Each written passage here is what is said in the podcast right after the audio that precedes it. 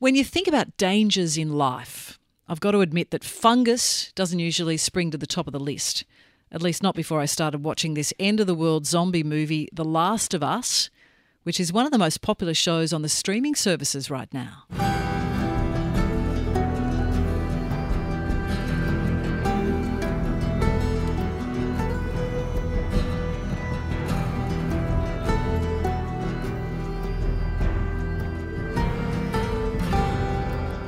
And if you've been watching the show like I have, you'll recognise that theme song. And it's not the sort of show I'd normally watch, I've got to admit, because it's about zombies.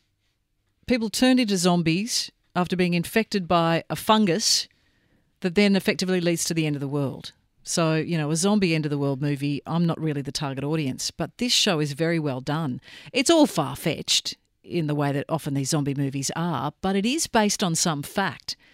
Experts say that fungus could pose a real threat to global health. And unlike COVID and other viruses, there's no vaccine. So if the worst happens, we are in real strife. Luckily, Australian researchers from La Trobe University may have found a breakthrough, and it's come from the oddest place.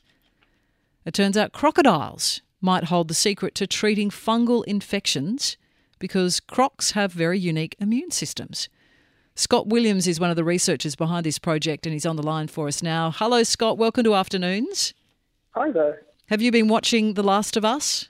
I have. My family and I have been sitting down and watching it. I'm, I'm enjoying it right now. My, my, parents think it's a bit slow, but I'm having a great time. And a, and a fungi that scary? Should we be concerned that they could be bringing the end of the world?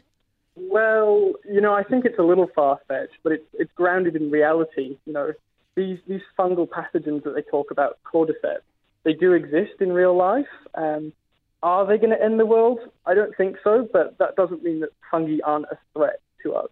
Because they can control ants, can't they? They, they can, yes. They, they're quite scary. They, they can control their minds and control like control them to go back to their colonies and spread the fungus, but they can also get them to sort of bite down on leaves, and this causes the, the fungus to, to fruit these bodies and pass their spores on. So it's quite it's really scary what they can do. So the zombie apocalypse from The Last of Us is actually happening from the fungi in the ant world. It, it is, yes. it's more scary for them than us at the moment. Yeah, yeah, thankfully, thankfully. So, what exactly is a fungus?